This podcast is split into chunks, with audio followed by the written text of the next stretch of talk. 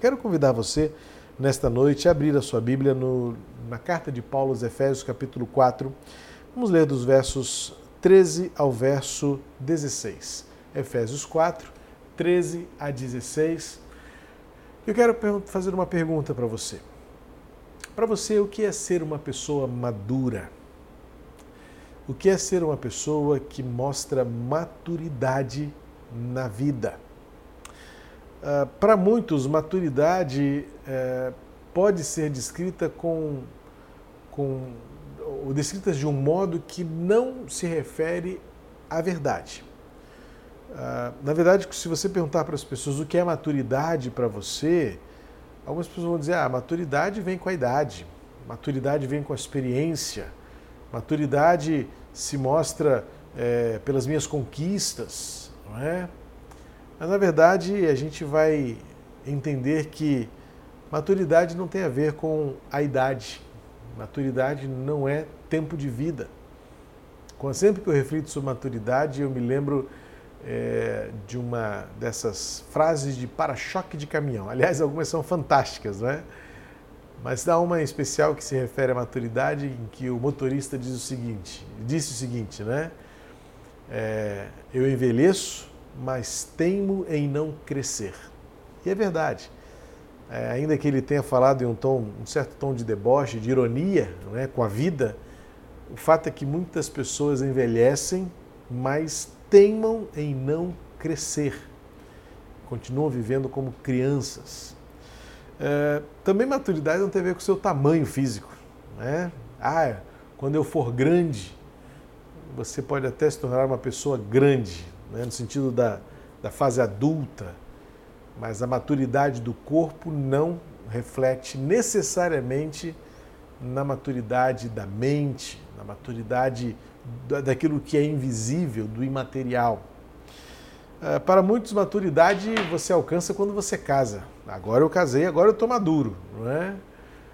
Às vezes a gente tende a acompanhar na vida pastoral, né, a gente acaba acompanhando pessoas que, com tanto tempo de casamento, não amadureceram vários aspectos do dilema da vida conjugal, que não tem a ver com, com, com o tempo de vida conjugal, mas que acabam cometendo as mesmas gafes, como se fossem ainda crianças imaturas no relacionamento familiar, não é?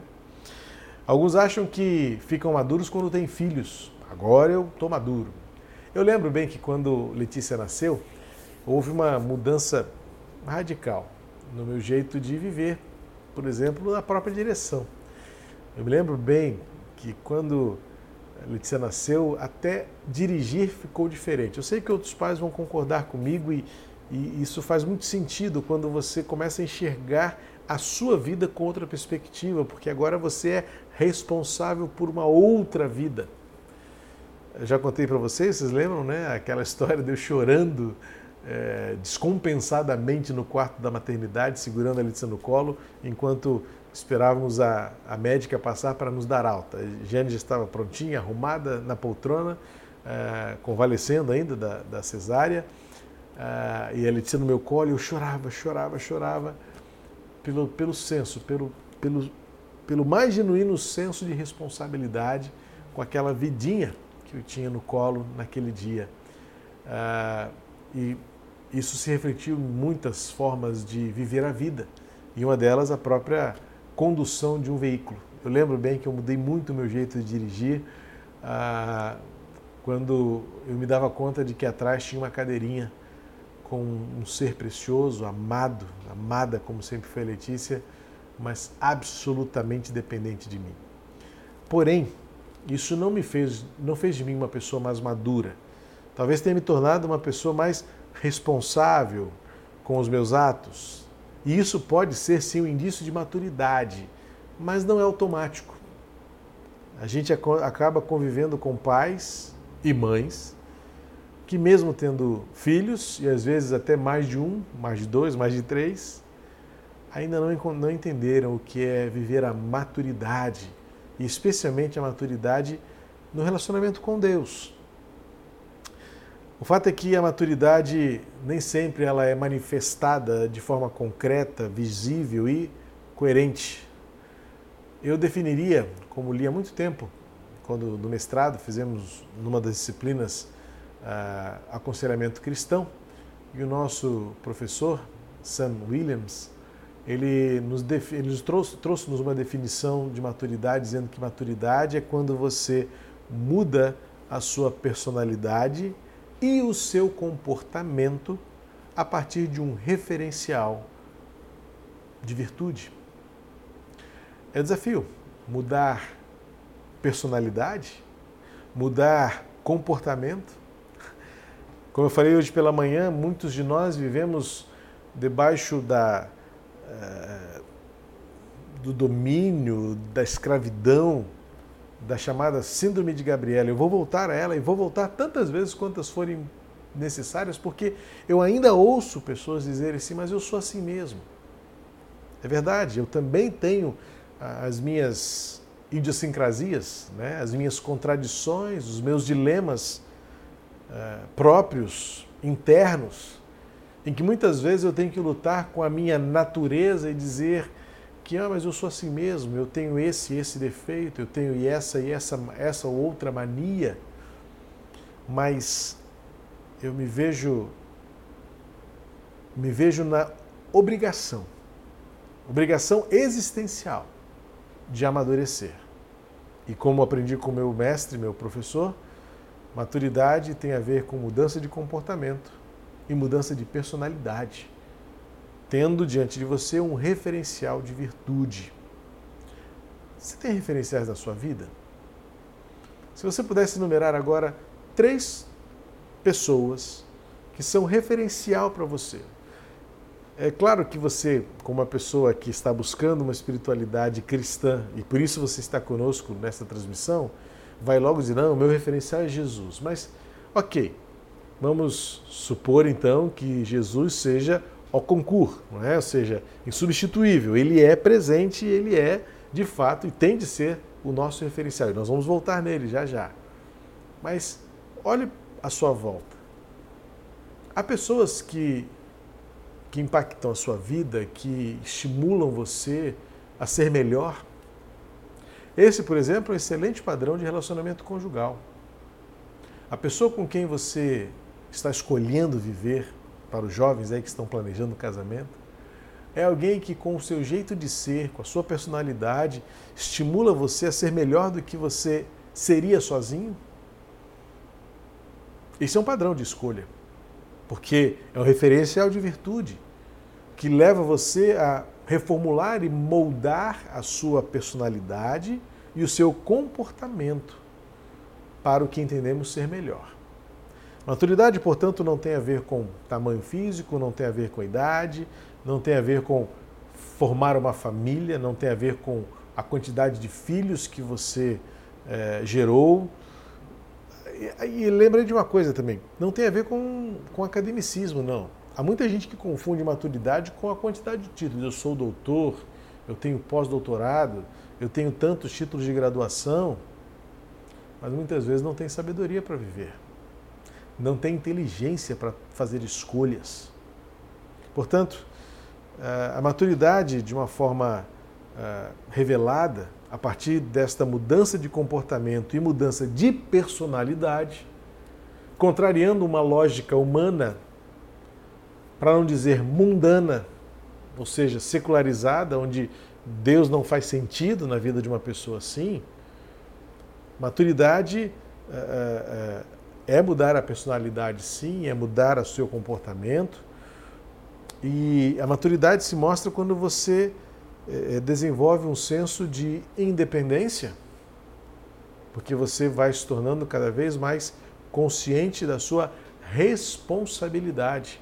Ou seja, independência vai gerar responsabilidade e que deve culminar num senso de saúde emocional. Ah, existem teorias belíssimas do comportamento humano que vão falar sobre inteligência emocional, inteligência social, algo que você deve pode pesquisar mais. E a gente volta a falar sobre isso em outras oportunidades, porque aqui acaba sendo só uma introdução, uma, um preâmbulo de uma perspectiva de alguém que está de fato crescendo, de fato alterando sua personalidade, seu comportamento, tendo como base ou como referencial virtude, independência, responsabilidade e emocional. Isso, evidentemente, vai mostrar que uma pessoa está crescendo. Mas quando a gente pensa na maturidade cristã, ou seja, naquilo que nós vivenciamos a partir da perspectiva de Deus, da sua revelação e daquilo que entendemos ser o propósito do viver para a glória de Deus, o sentido da vida. Eu tenho aprendido nessa jornada, nesta minha peregrinação, como eu já disse, né? Eu, eu tenho aderido a esta expressão, a este conceito de uma vida peregrina, porque não tenho nada, não possuo nada, não sou dono de nada, e um peregrino é assim. Um peregrino aprende a caminhar contemplando a sua volta, encontrando um sentido, e o peregrino que vive com Deus sabe para onde está andando.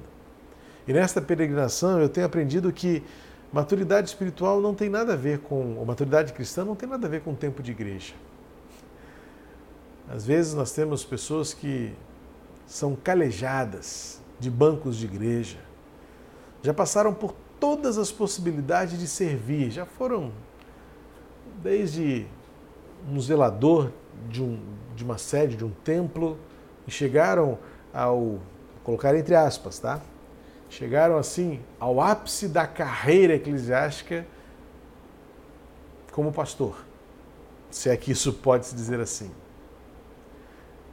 Mas continuam sem sabedoria, não têm inteligência para escolhas, são continuam impetuosos, seus frutos muitas vezes são de contenda, de discórdia. São pessoas que não se tornaram referenciais para ninguém, Ninguém pode vê-los como modelo. Ah, mas tem muito tempo de igreja. Olha de onde saiu, para onde, de onde chegou. Mas ainda assim não estão deixando um legado. Não há vidas que olham e se espelham e dizem assim: quando eu crescer eu quero ser igual a Fulano ou a Beltrana. Não é tempo de igreja. Também não é conhecimento bíblico. Muita gente acha que saber versículo de cor uh, referenda a maturidade cristã. Eu sei que é assustador o que eu vou dizer, mas até o diabo conhece a Bíblia. Lembra como ele tentou Jesus? Mateus 4. O diabo tentou Jesus fazendo citações de textos das Escrituras.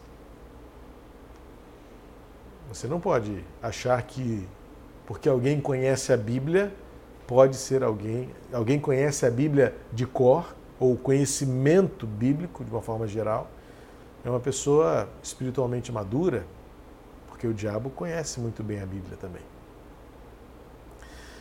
E também não é o acúmulo de experiências espirituais. Ah, mas o que eu já vivi, eu já fiz isso, já fiz aquilo. Muitas vezes ouvimos falas com um tom professoral, com um, uma emoção convincente de que que eu sei, o que eu conheço é autoridade, porque Deus me falou, Deus. Mas nem sempre os frutos deixados por esta vida, por esta árvore, acabam refletindo maturidade. Vamos ao texto bíblico? Porque esse texto que eu anunciei logo no comecinho, acho que você até já esqueceu qual é, não é? mas eu sempre volto ao texto, eu repito o texto mais uma vez, pelo menos uma vez eu, eu falo novamente. Efésios capítulo 4, os versículos 13 ao 16, o apóstolo Paulo escreveu assim aos crentes na cidade de Éfeso: Até que todos cheguemos à unidade da fé e do pleno conhecimento do Filho de Deus, ao estado da pessoa madura, à medida da estatura e da plenitude de Cristo para que não mais sejamos como crianças arrastados pelas ondas e levados de um lado para outro por qualquer vento de doutrina, pela artimanha das pessoas, pela astúcia com que induzem ao erro, mas, seguindo a verdade em amor, cresçamos em tudo naquele que é a cabeça, Cristo de quem todo o corpo, bem ajustado e consolidado pelo auxílio de todas as juntas, segundo a justa cooperação de cada parte, efetua o seu próprio crescimento para a edificação de si mesmo em amor. Até que. É como começa o versículo 13. Até que. O capítulo 4 é aquele onde o apóstolo Paulo vai falar da diversidade de dons na sua carta aos Efésios. A uns Deus, a um Deus deu profecia, a outros Deus deu o ensino, a outros Deus deu o pastorado, e o texto do versículo 11 é, vai falar sobre esta diversidade de funções no corpo de Cristo. Mas ele no versículo 12 ele vai dizer qual é o propósito disso, ou seja, os dons que recebemos de Deus para servir têm em vista o aperfeiçoamento, ou seja, tornar o cristão aperfeiçoado. Lembra na quarta-feira, se você não lembra, eu quero desafiar você a assistir, o significado de sejam perfeitos como perfeito é o vosso Pai que está no céu? A ideia da palavra perfeito não é o irretocado, o, o, o, o sem erro, porque isso seria absolutamente inconcebível para nós seres humanos como somos, falíveis, humanos, não é? A ideia da perfeição no Novo Testamento, baseado na palavra grega e foi traduzido por, por perfeito, tem a ver com finalidade, ou seja, eu até usei a ilustração da ferramenta, né? Aquela ferramenta que serve exatamente para aquela finalidade. Você não deve tentar apertar um parafuso com um martelo. O parafuso se aperta com uma chave adequada. Se for um parafuso de fenda, uma chave de fenda. Se for um parafuso Phillips, uma chave Phillips. Se for um parafuso sextavado, uma chave sextavada de boca, de grifo, depende. Ou seja, para cada função, uma ferramenta perfeita. A ideia da perfeição é a adequação, é a finalidade, é a utilidade. Então é quando diz o versículo 12: com vistas ao aperfeiçoamento dos santos, para o desempenho do serviço. Então veja que o apóstolo Paulo vai falando da presença dos dons no meio da igreja, para que cada um de nós, eu e você, sejamos úteis nas mãos de Deus. E aí então chega o versículo 13, agora ele completa dizendo: Até que todos cheguemos à unidade da fé e do pleno conhecimento do Filho de Deus ao estado de, da pessoa madura, à medida da estatura da plenitude de Cristo. Então veja, há um caminho, um raciocínio aqui do apóstolo Paulo mostrando que tudo aquilo que existe na igreja deve redundar. O propósito é, o resultado é para que todos nós, você e eu, cresçamos. Para Paulo, a evidência desta maturidade, ou seja, o, o destino desta caminhada, desta peregrinação, está aqui. É a unidade da fé e o pleno conhecimento do Filho de Deus. Então, quando nós conhecemos o Filho de Deus, o texto vai dizer que nós chegamos ao estado da pessoa madura. A partir do versículo 14, então, ele vai dizer o que é esta maturidade. A maturidade está aqui no versículo 14, para que não mais sejamos como crianças. Para Paulo, ser esta criança, esta referência que ele faz à infância, tem a ver com o que é ser criança, vulnerável, dominável, ainda que existam crianças indomáveis, mas o fato é que a infância faz de cada criança um ser frágil, vulnerável, muitas vezes dominável emocionalmente. Por isso, tanta responsabilidade devemos ter com o trato e com o cuidado com as crianças. E Paulo vai dizer isso porque elas, uma criança é levada de um lado para o outro. Por quê? Porque não tem firmeza, não tem conhecimento, não tem estrutura, não tem alicerce. Então Paulo vai dizer: uma pessoa madura é uma pessoa firme espiritualmente. Não se encanta com qualquer novidade. Não vai para onde o vento aponta, mas consegue discernir, consegue peneirar, consegue é, é, dissecar uma, uma situação, uma realidade para dizer: isto é bom, isto não é bom, isto é certo, isto é errado. E como nós temos aprendido aqui em casa, lendo o livro de J.A. Packer sobre o, o, o Salmo 23, em que ele vai abordar sobre esta sabedoria da vida, a gente vai aprender que quando a gente torna-se uma pessoa madura, a gente faz uma diferenciação entre o que é bom e o que é melhor. E sabe o que você acaba escolhendo sempre? O que deve ser melhor. Muitas vezes, pela nossa imaturidade, a gente se contenta com o que é bom. Mas uma pessoa sábia, inteligente e madura, ela vai optar sempre e não vai abrir mão de qualquer coisa que não seja o que é melhor. Portanto, no versículo 14, o apóstolo Paulo vai dizer que uma pessoa madura não é aquela pessoa que já viveu muito, não é aquela pessoa que acumulou títulos, não é aquela pessoa que conhece a Bíblia de um lado para o outro, mas é, segundo o versículo 14, uma pessoa que sabe muito bem se precaver e evitar erros. Olha como termina o versículo 14 é, para que não mais sejamos como crianças, pipipi, o texto vai aí no versículo, final do versículo, é, não levados por astúcia com que induzem ao erro. Ou seja, uma pessoa madura, ela tem firmeza para sempre saber escolher o que é melhor e não se deixar levar ao erro. Mas o texto continua, o versículo 15 vai dizer: seguindo a verdade em amor, cresçamos em tudo naquele que é a cabeça, Cristo, do qual todo o corpo, bem ajustado e consolidado pelo auxílio de todas as juntas, seguindo a justa cooperação de cada parte, efetua o seu próprio crescimento para edificação de si mesmo em amor. A maturidade nos faz entender que nós não somos apenas independentes. Veja que, numa visão comportamental apenas, sem ter como referencial a virtude em Cristo, a gente acaba querendo achar, ou acaba achando de fato, que quanto mais independentes, mais maduros. Este é o conceito da maturidade biológica, vamos dizer assim. Sim, um dia eu cresci, um dia saí de casa para me casar, mas aí descobri que a maturidade do casamento ela é justamente contraposta a esse senso de independência.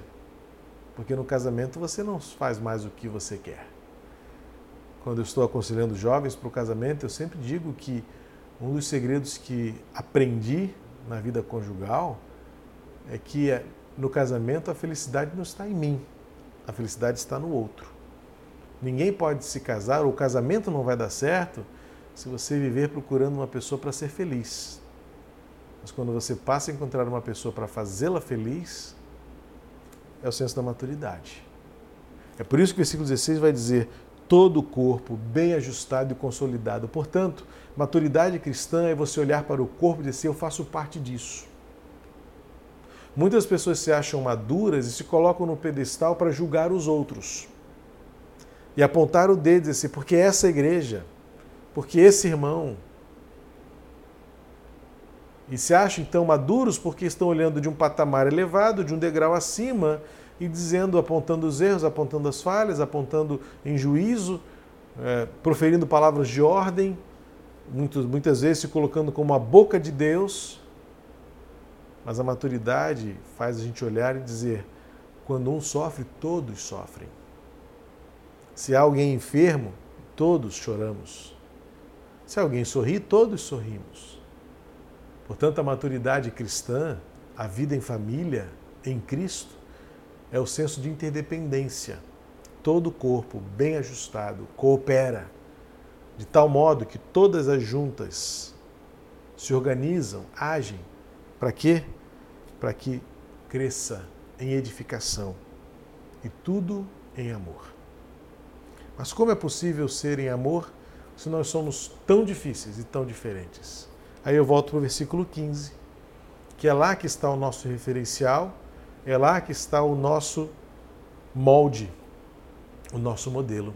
Versículo 15 vai dizer: seguindo a verdade em amor, cresçamos em tudo naquele que é a cabeça, Cristo. E aí ele vai dizer: de quem todo o corpo bem ajustado e consolidado, ou seja, a partir de Jesus Cristo. Tornamos-nos uma pessoa madura, tornamos-nos maduros quando nós vivemos como Jesus. Quando as pessoas podem e conseguem enxergar em nós a cópia de Cristo, no nosso jeito de ser, de falar, de amar. Você é uma pessoa madura? Vamos crescer? Vamos amadurecer a nossa fé? Vamos ajustar o nosso, a nossa peregrinação? Vamos mudar o nosso comportamento e a nossa personalidade, sim, tendo a Cristo como referencial? Não é o seu tempo de igreja, não é o quanto você cita de Bíblia, não é o quanto você conhece de narrativas ou histórias bíblicas, não é o quanto você tem experiências espirituais para contar. Não.